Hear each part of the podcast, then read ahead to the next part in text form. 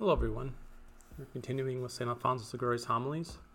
Today's is for the third Sunday after Pentecost. Today falls on June 26th. Quote, There shall be joy in heaven upon one sinner that doth penance, more than upon ninety nine just who need not penance. End quote. Luke chapter 15, verse 7. In this day's gospel, it is related that the Pharisees murmured against Jesus Christ because he received sinners and ate with them. Quote, this man receiveth sinners and eateth with them. Verse 2. In answer to their murmurings, our Lord said, If any of you had a hundred sheep and lost one of them, would he not leave the ninety nine in the desert and go in search of the lost sheep? Would he not continue his search until he found it? And having found it, would he not carry it on his shoulders and rejoicing say to his friends and neighbors, quote, Rejoice with me, because I have found my sheep that was lost? Verse 6. In conclusion, the Son of God said, quote, I say to you, there shall be joy in heaven upon one sinner that doth penance, more than upon ninety nine just that need not penance.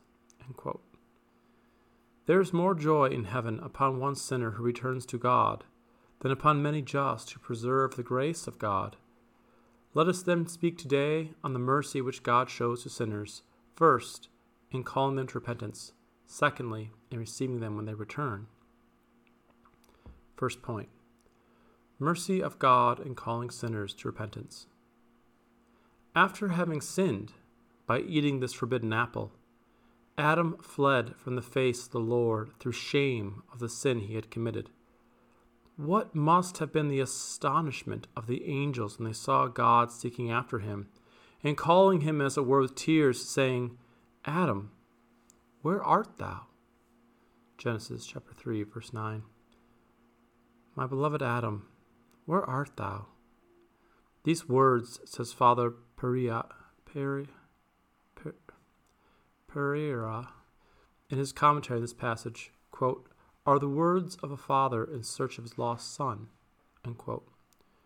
Towards you, brethren, the Lord acts in a similar manner. You fled from him, and he has so often invited you to repentance by means of confessors and preachers. Who was it that spoke to you when they exhorted you to penance? It was the Lord. Preachers are, as St. Paul says, his ambassadors. Quote, For Christ, therefore, we are ambassadors, God, as it were, exhorting by us. End quote. 2 Corinthians uh, chapter 5, verse 20. Hence he writes to the sinners of Corinth, quote, For Christ we beseech you, be reconciled to God. End quote. In explaining these words, St. Chrysostom says, uh, Latin, Then says the Holy Doctor, Jesus Christ himself entreats you, O sinners. And what does he entreat you to do? To make peace with God. It is not God that acts like an enemy, but you. That is, God does not refuse to make peace with sinners, but they are unwilling to be reconciled with him. But, notwithstanding the refusal of sinners to return to God, he does not cease to continue to call them by so many interior inspirations, remorses of conscience, and terrors of chastisements. Thus, beloved Christians, God has spoken to you, and seeing that you disregarded his words, he has had recourse to scourges. He has called you to repentance by such a persecution, by temporal losses, by the death of a relative, by sickness which has brought you to, to the brink of the grave. He has, according to holy David, placed before your eyes the bow of your damnation, not that you might be condemned to eternal misery, but that you might be delivered from hell, which you deserved. Quote, Thou hast given a warning to them that fear thee, that they may flee from before the bow, that thy beloved may be delivered. Psalm 59, verse 6. You regarded certain afflictions as misfortunes, but they were mercies from God. They were the voices of God calling on you to renounce sin, that you might escape perdition. Quote, My jaws are become hoarse. Psalm chapter uh, 68, verse 4. My son, says the Lord, I have almost lost my voice in calling you to repentance. Quote, I am weary of entreating thee. End quote. Jeremiah chapter 15, verse 6.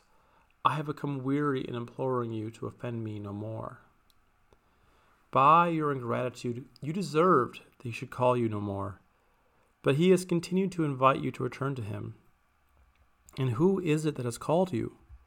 It is a God of infinite majesty, who is to be one day your judge, on whom your eternal happiness or misery depends. And what are you but miserable worms deserving hell? Why has he called you?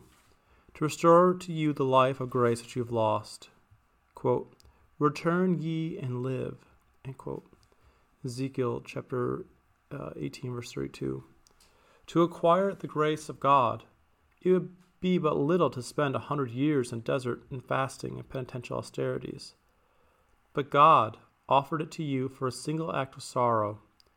You refused that act, and after your refusal, He has not abandoned you, but has sought after you, saying, quote, And why will you die, O house of Israel?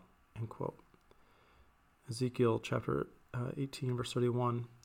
Like a father weeping and following his son, who has voluntarily thrown himself into the sea, God has sought after you, saying through compassion to each of you, My son, why dost thou bring thyself to eternal misery? Quote, why will you die, O house of Israel? As a pigeon that seeks to take shelter in a tower, seeing that entrances closed on every side, continues to fly around it till she finds an opening through which she enters, so, says St. Augustine, the divine mercies act towards me when I was in enmity with God. The Lord treated you, brethren, in a similar manner, and as often as you sinned, you banished him from your souls. The wicked have said to God, quote, Depart from us. End quote. Job 21 14. Instead of abandoning you, what has the Lord done? He has placed himself at the door of your ungrateful hearts, and by his knocking has made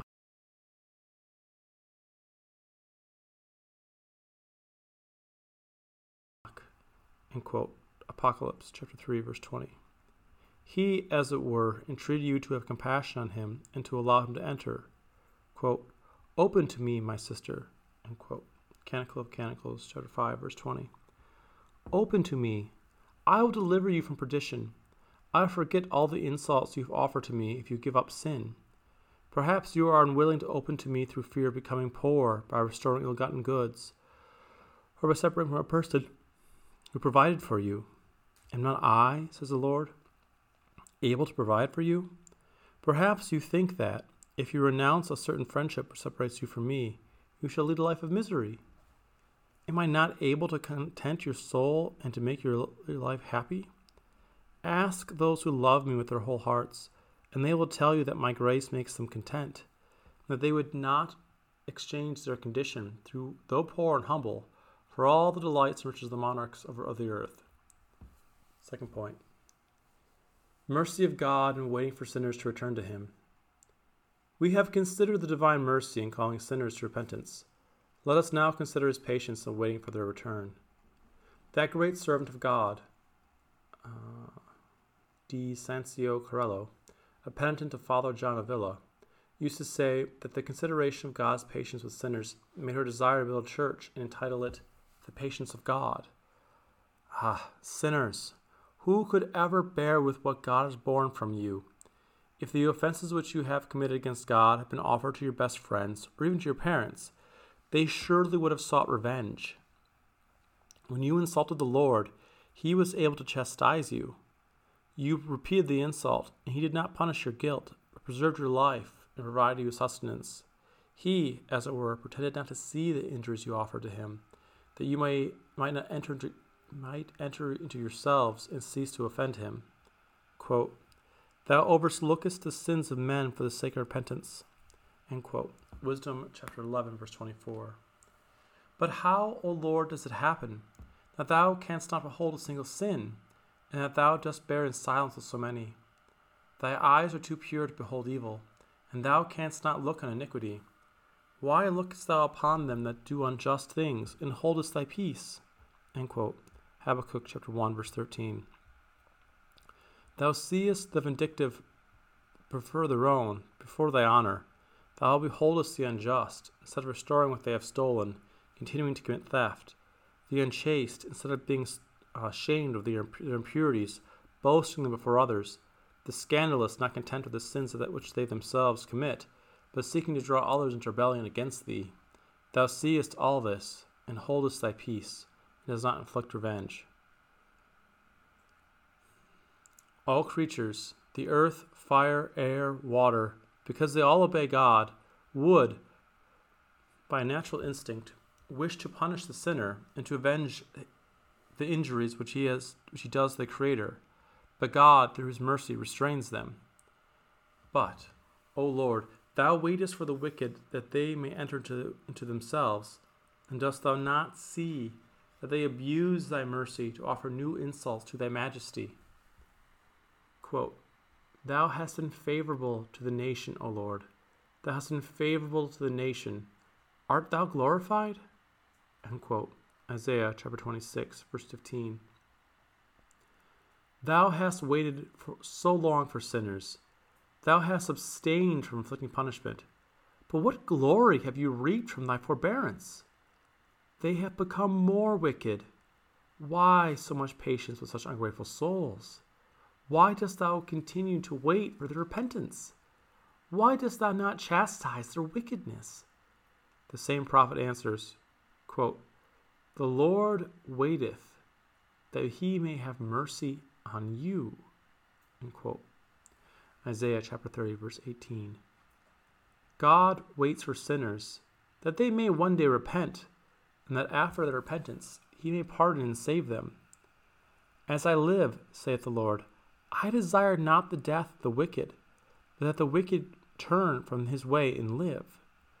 Quote. Ezekiel chapter 33, verse 11. St. Augustine goes so far as to say, The Lord, if he were not God, should be unjust on account, on account of his excessive patience towards sinners. By waiting for those who abuse his patience to multiply their sins, God appears to do an injustice to the divine honor. Quote, we, continues the saint, sin. We adhere to sin. Some of us become familiar and intimate with sin and sleep for months and years in this miserable state. We rejoice at sin. Some of us go so far as to boast at our wickedness. And thou art appeased. We provoke thee to anger. Thou dost invite us to mercy. We and God appear to be, as it were, engaged in a contest in which we labor to provoke Him to chastise our guilt and he invites us to pardon.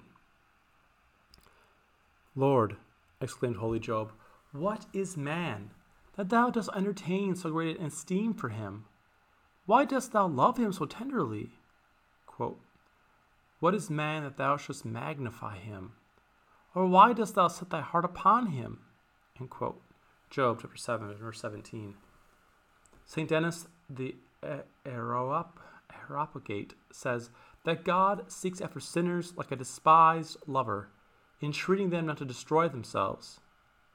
Why, O ungrateful souls, do you fly from me? I love you, and desire nothing but your welfare. Ah, sinners, says St. Teresa, remember that he who now calls and seeks after you is that God who shall one day be your judge. If you are lost, the great mercy which he now shows you shall be the greatest torments which you shall suffer in hell. Third point mercy of God in receiving penitent sinners.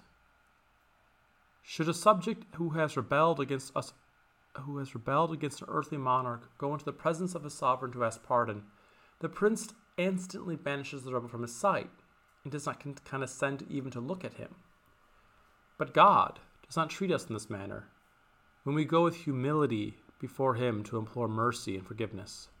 Quote, the Lord your God is merciful and will not turn away his face from you if you return to him. God cannot turn away his face from those who cast themselves at his feet with a humble and contrite heart.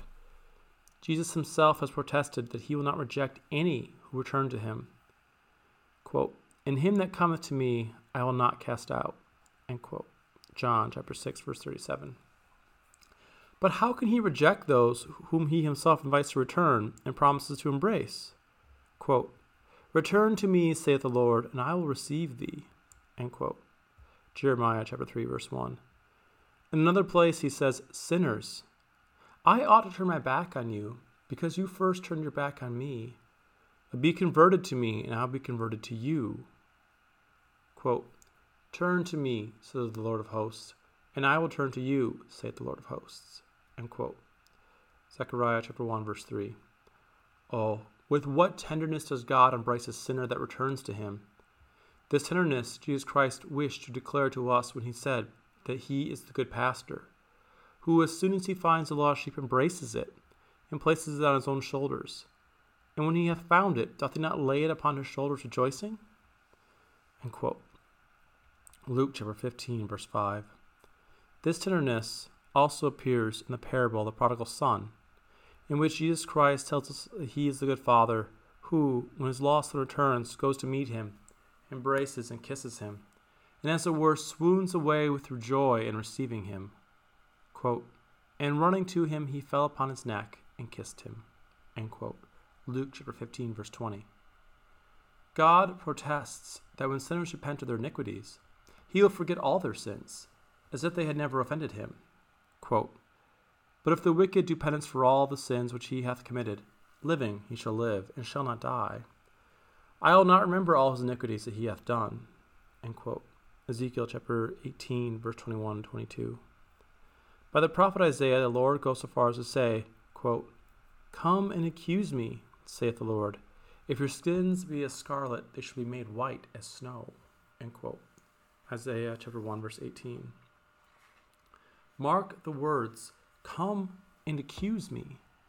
As if the Lord said, Sinners, come to me and if I do not pardon and embrace you, reprove me, upbraid me with violating my promise. But no, God cannot despise a humble and contrite heart. Quote, a contrite and humbled heart, O God, thou wilt not despise. End quote. Psalm chapter 1, verse 19. Sorry, Psalm 50, verse 19. To show mercy and grant pardon to sinners, God regards as redounding to his own glory. Quote, and therefore shall he be exalted sparing you. Isaiah chapter 30, verse 18. The Holy Church says that God displays his omnipotence in granting pardon and mercy to sinners. Quote, O God, who manifested thy omnipotence in sparing and showing mercy, do not, Im- do not imagine, dearly beloved sinners, that God requires of you to labor for a long time before he grants you pardon. As soon as you wish for forgiveness, he is ready to give it. Behold, the scripture says, quote, Weeping, thou shalt not weep. He will surely have pity on them. Isaiah chapter 30, verse 19. You shall not have to weep for a long time. As soon as you shall have as soon as you shall have shed the first tear through sorrow for your sins, God will have mercy on you. Quote, At the voice of thy cry, as soon as he shall hear, he will answer thee. The moment he shall hear you say, Forgive me, O my God, forgive me, he will instantly answer and grant you pardon.